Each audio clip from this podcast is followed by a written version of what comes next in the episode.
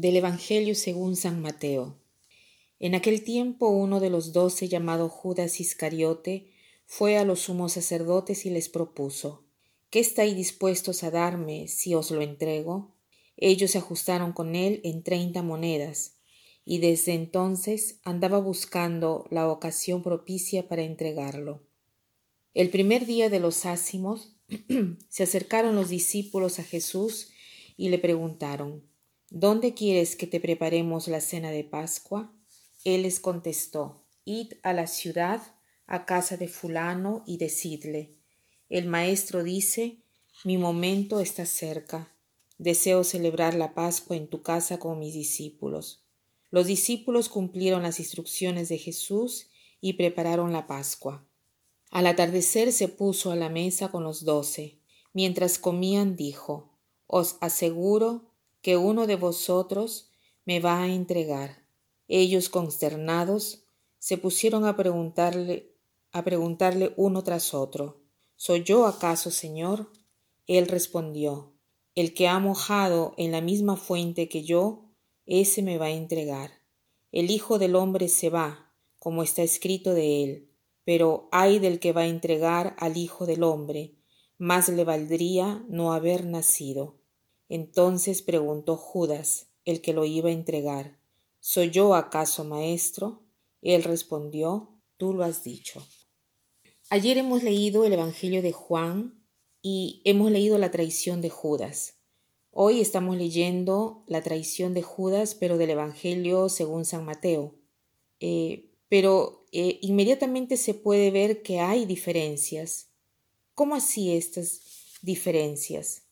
Eh, algunos se escandalizan del hecho que en el Nuevo Testamento, en los cuatro evangelios, tenemos narraciones similares pero diversas, eh, de los mismos hechos, de las mismas situaciones, y por lo tanto piensan mal. Entonces, ¿cómo sucedieron verdaderamente las cosas?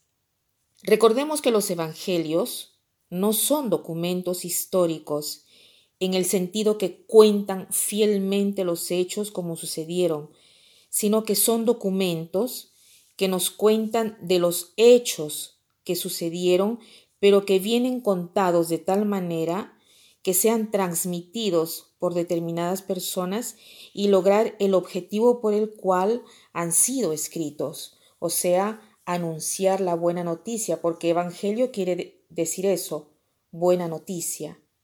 Entonces, resumiendo, los evangelistas no son cronistas que han grabado los hechos del día, sino que son verdaderos catequistas, o sea, escritores que tienen el objetivo de hacernos revivir la experiencia de ellos, porque nos quieren introducir al conocimiento de la persona de Jesús. Veamos el Evangelio de hoy. Me sorprende en primer lugar porque repite más de una vez Judas, uno de los doce. ¿Por qué lo repite? Mateo lo repite porque nos quiere hacer entender cuánto Jesús amaba a Judas. Y no obstante era amado por Judas, por Jesús, Judas lo traicionó. Entonces, esto nos debe hacer eh, pensar de repente en uno de nosotros somos uno de los doce. De repente alguno de nosotros hemos sido amados tanto por Jesús. Entonces, cada vez que no somos coherentes con estas llamadas, con este amor que el Señor eh, nos ha manifestado, también nosotros hacemos como Judas. Somos traicioneros y lamentablemente a veces de primera calidad. Después Mateo escribe el Evangelio para los hebreos. Entonces, está muy inclinado a hacer ver cómo todas las profecías del Antiguo Testamento se eh, han cumplido en el Nuevo Testamento. Por eso Mateo nos habla de Judas que se presenta al sacerdote y pregunta cuánto me dan de dinero si les entrego a Jesús. Los sacerdotes piden 30 monedas de plata. Se había eh, ya dicho en el Antiguo Testamento que el Mesías estaría vendido al precio de un esclavo. ¿Y el valor de un esclavo cuál era? 30 monedas de plata. Entonces, estas coincidencias que Mateo nos hace ver, ¿no? la conexión entre el Antiguo y el Nuevo Testamento, la Biblia verdaderamente es una maravilla porque la Biblia se puede explicar con la Biblia.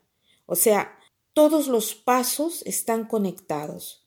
Y verdaderamente cuando la gente dice, pero ¿qué cosa encuentran ustedes en la Biblia? o, cómo, ¿Cómo hacemos para entender que la religión católica es la verdadera si uno, eh, si uno solamente mirase este libro maravilloso, que además no es un libro, sino que es una serie de libros del Antiguo y del Nuevo Testamento, eh, se debe concluir diciendo solo que es una obra de Dios. Yo son años que lo estudio, que lo leo, que vuelvo a leer, que medito y, encuentro siempre cosas nuevas. Es verdaderamente maravilloso. Entonces hoy pensemos en esta traición de Judas y tratemos de ser más sensibles a la traición, a la traición nuestra, esa traición que tantas veces hacemos a Dios y al prójimo. Y recordemos que la traición de parte de un amigo es terrible. Por eso la, la traición de un amigo es la cosa más fea que se puede experimentar sobre la faz de la tierra. Y para terminar, quiero citar esta frase que dice así, de las grandes traiciones nacen los grandes cambios. De las grandes traiciones nacen los grandes cambios. Que pasen un buen día.